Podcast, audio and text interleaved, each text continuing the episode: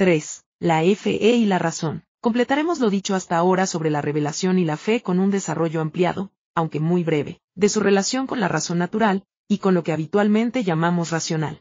En todo caso, este capítulo, a modo de apéndice, es prescindible para quien quiera ir al grano de las verdades reveladas. En todo tiempo el creyente cristiano ha sabido que el objeto propio de su fe consiste en misterios, es decir, en verdades reveladas por Dios al hombre, cuya comprensión supera con mucho el alcance natural de la razón humana. Así la Trinidad, el hecho de que Dios subsista en tres personas distintas, así la divinidad de Jesucristo, el Hijo de Dios que se hace verdadero hombre al encarnarse en el seno de la Virgen María, así la Eucaristía, el pan y el vino que se convierten en el cuerpo y la sangre de Cristo, por citar tres principales misterios de la fe. Aunque la Iglesia haya podido fijar los términos que expresan esos misterios, pues en caso contrario no sabríamos de qué estamos hablando, sin embargo, solo en el cielo. Cuando veamos a Dios cara a cara y tal cual es, un Juan 3, 2, comprenderemos su contenido propio e intrínseco. Es lógico entonces que, desde los orígenes del cristianismo hasta hoy, las relaciones entre la fe teologal y la razón natural hayan conocido, junto con momentos de armonía, también momentos de conflicto, que no significa contradicción. 1. Las dos alas del espíritu. La historia de estas relaciones ha sido larga y variada, más allá de las tensiones que haya producido la imprudencia humana, tanto de hombres de ciencia como de hombres de iglesia. Su resolución puede expresarse en esta hermosa sentencia de San Juan Pablo II. La razón y la fe son como dos alas con que el espíritu humano se eleva hacia la contemplación de la verdad. Encíclica Fides et Ratio, 33. De hecho, la Iglesia ha necesitado del saber filosófico para formular verdades esenciales de la fe y, desde luego, la teología no sería posible o plena sin ese saber. Y a la inversa, hay verdades accesibles en principio a la razón natural, pero que ésta, oscurecida por el pecado, difícilmente alcanzaría por sí misma, y sin embargo históricamente las ha alcanzado con la ayuda de la revelación, que le ha abierto el camino en el propio orden natural. Así ciertas verdades filosóficas sobre Dios, la creación del mundo y del hombre, y por cierto las verdades contenidas en el Decálogo, como el honrar padre y madre, el no matar, el no mentir, etc., que son accesibles, pero no fáciles de alcanzar con certeza y sin mezcla de error.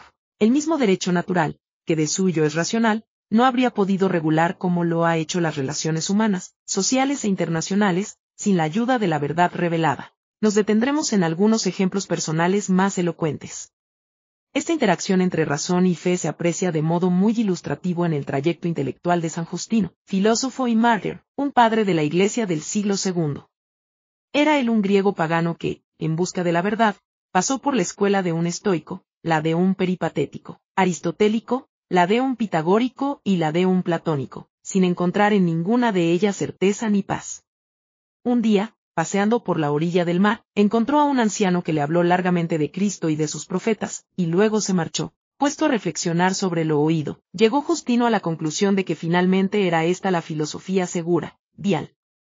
8. Y se hizo a la vez filósofo y cristiano, dedicando su vida y sus escritos a enseñar ambas cosas, hasta que murió mártir por esta doctrina, que él no dudaba en llamar con ambos nombres, de allí su título de filósofo y mártir. Con el paso del tiempo se decantó mejor la diferencia entre una disciplina racional y una fe sobrenatural, pero su caso ilustra bien cuánto puede ayudar la una a la otra. Distinto pero convergente es el caso de San Agustín tres siglos después, Cicerón y Platón por una parte, y las cartas de San Pablo por otra, fueron los caminos que le condujeron a su monumental síntesis filosófico-teológica. Aristóteles y la entera tradición cristiana se dieron cita admirablemente en Tomás de Aquino, para producir una obra que, de modo programático, busca la integración y la armonía entre ambas formas del saber intelectual. En nuestros días no son infrecuentes tales casos de interacción.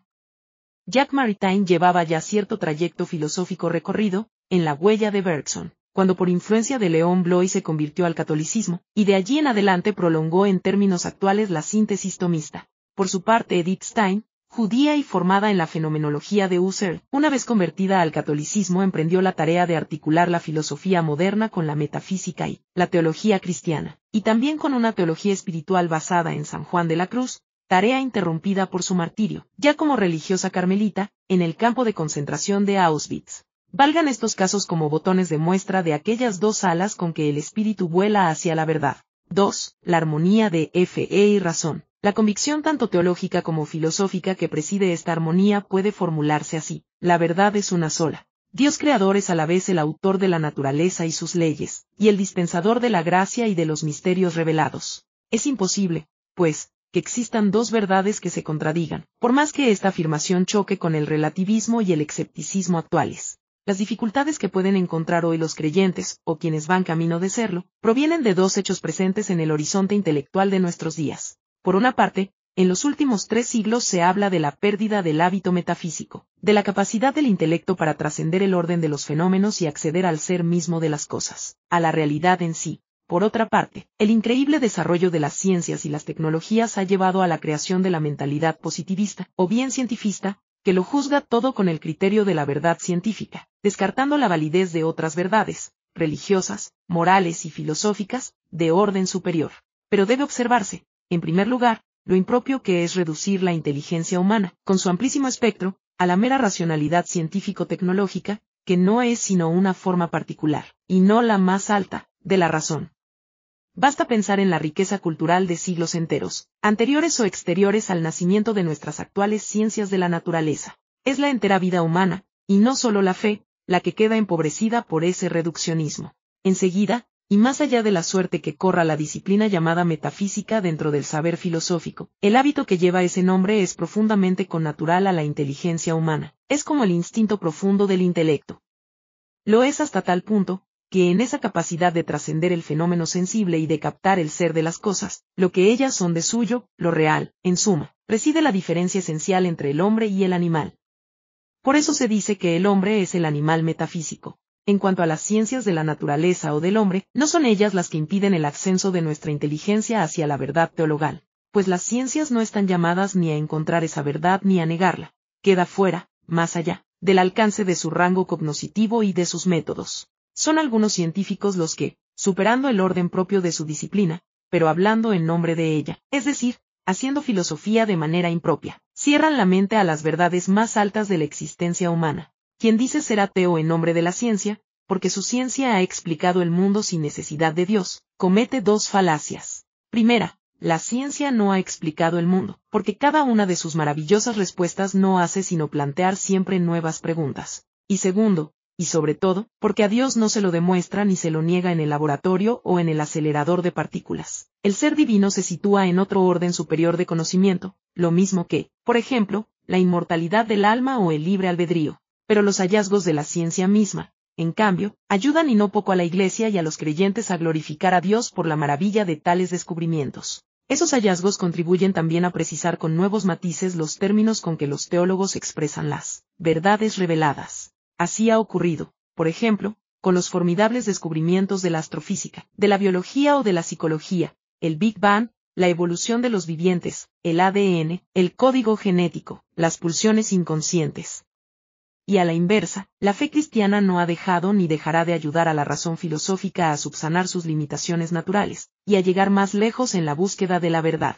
Así, pues, ni el creyente ni el que se encamina a hacerlo tienen por qué hacer caso de los prejuicios, tan voceados, sobre un supuesto obstáculo de la razón o de las ciencias en la plena adhesión a la fe de la Iglesia. Sé el alcance teologal de la razón. ¿Puede nuestra inteligencia sobrepasar el orden sensible y llegar, por sus solas fuerzas, a la certeza básica de que Dios existe? Ya los grandes filósofos griegos, al margen de toda revelación divina, alcanzaron esa certeza, aunque, como es natural, su idea de Dios fuera muy limitada en relación al Dios de Abraham y al Dios Padre de Jesucristo. Esa posibilidad de la razón natural es afirmada por San Pablo en su carta a los romanos. Lo cognoscible de Dios les es manifiesto, a los gentiles o paganos Dios mismo se lo manifestó, pues lo invisible de Él es conocido desde la creación del mundo mediante las criaturas, visible su eterno poder y divinidad, 1, 19 a 20. Incluso la sabiduría del Antiguo Testamento, tan ajena a lo especulativo, viene a afirmar esa misma posibilidad del intelecto, esta vez frente a las idolatrías circundantes, pues al fuego, al viento o al aire veloz,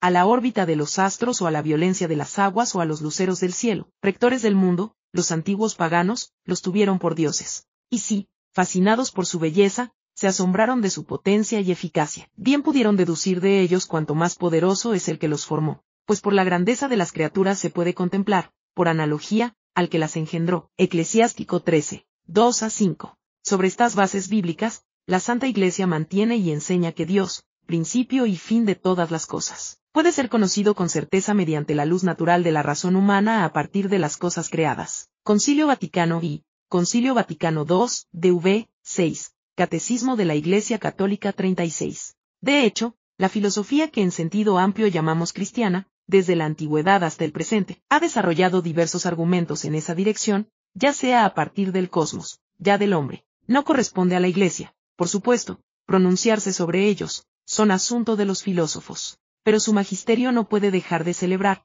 en esas nobles aventuras del pensamiento, su tempel intelectual, que no se acobarda ante las dificultades de la empresa ni se contenta, frente al agnosticismo, con permanecer en la duda perpetua de la razón. Se nos permitirá, por una sola vez, entrar en la densidad metafísica de esas pruebas, cosmológicas, de la existencia de Dios, intentando de ellas una síntesis, no sin cierto apoyo de las ciencias actuales. Hoy, mejor que nunca, sabemos que el universo es un movimiento continuo y perpetuo. Si se nos perdona la expresión, el cosmos es un baile cósmico. Nada permanece en su ser, todo cambia, las mismas galaxias se hacen y deshacen. Así como en lo fílmico existe una cámara lenta, si pudiéramos ver la historia del universo en cámara ultra rápida, nos daríamos cuenta en forma casi sensible de esa verdad física y metafísica del devenir universal. Ningún ser es enteramente lo que es, todo está llegando a ser y dejando de ser. Más aún, el dejar de ser de una cosa es lo que permite el llegar a ser de otra, y viceversa. En eso consiste el cambio. Decir que todo cambia y se muda, es decir que todo cuanto hay en el cosmos consiste en un no ser todavía y en un no ser ya. Luego hay un ya no y un todavía no, un no ser, una cierta nada, que anida en el corazón del universo. ¿Qué significa eso? Que el cambiante ser del universo no es un ser pleno, no se sostiene en sí mismo. El baile cósmico no se fundamenta en su propio ser, ni se explica a sí mismo, porque este cosmos danzante es a la vez ser y no ser, un cierto no ser. Luego el fundamento de todo lo que existe en este mundo no reside en el propio mundo. No puede sino ser un ser pleno, que existe por sí mismo, distinto del mundo y por encima del mundo, y que hace existir al mundo como su propia causa, lo que la filosofía perenne denominó el acto de ser puro, que llamamos Dios, ser sin más, acto de ser subsistente en sí mismo, por sí mismo, desde y a partir de sí mismo. 4. La razón ante el misterio. Cerremos ahora este paréntesis. No decimos que la fe cristiana sea racional, para diferenciarla bien de la filosofía y de las ciencias, que operan por evidencias y demostraciones. Pero sí hemos dicho que es inteligente y razonable, pues quien cree tiene poderosos motivos para asentir con certeza a la persona de Cristo, y a cuanto Él nos reveló de sí mismo, de Dios y del hombre. Ciertas formas de racionalismo moderno han objetado la posibilidad de esa revelación en nombre de la dignidad, de la razón humana. Les parece indigno de la razón aceptar misterios que la razón no puede comprender, y que por su propia índole están por encima de ella, pues todo lo real es racional, y lo que pretende estar por encima de lo racional es declarado irreal. Pero cuando se trata del misterio de Dios, de su ser íntimo, de la encarnación, ¿acaso no es lógico y razonable aceptar, por muy buenas razones, que esos misterios estén por encima de la razón? ¿Acaso nuestro limitado intelecto puede exigir transparencia y evidencia al infinito y a su vida íntima, a sus libres decisiones creadoras y salvíficas? ¿Qué clase de infinito sería este si pudiéramos abarcarlo y comprender sus misterios, como quien comprende una operación matemática o un silogismo o una verificación física? San Agustín decía sabiamente, si captas, ya no es Dios, lo que captas. ¿Qué es como decir, si crees que has comprendido al infinito, ya no es el infinito lo que has comprendido. Lo que recuerda por analogía lo que sucedió a Einstein en un cóctel académico, requerido por una señora a explicar la relatividad, pero en forma breve y sencilla, amablemente lo hizo, a lo cual la señora replicó, ahora la he comprendido.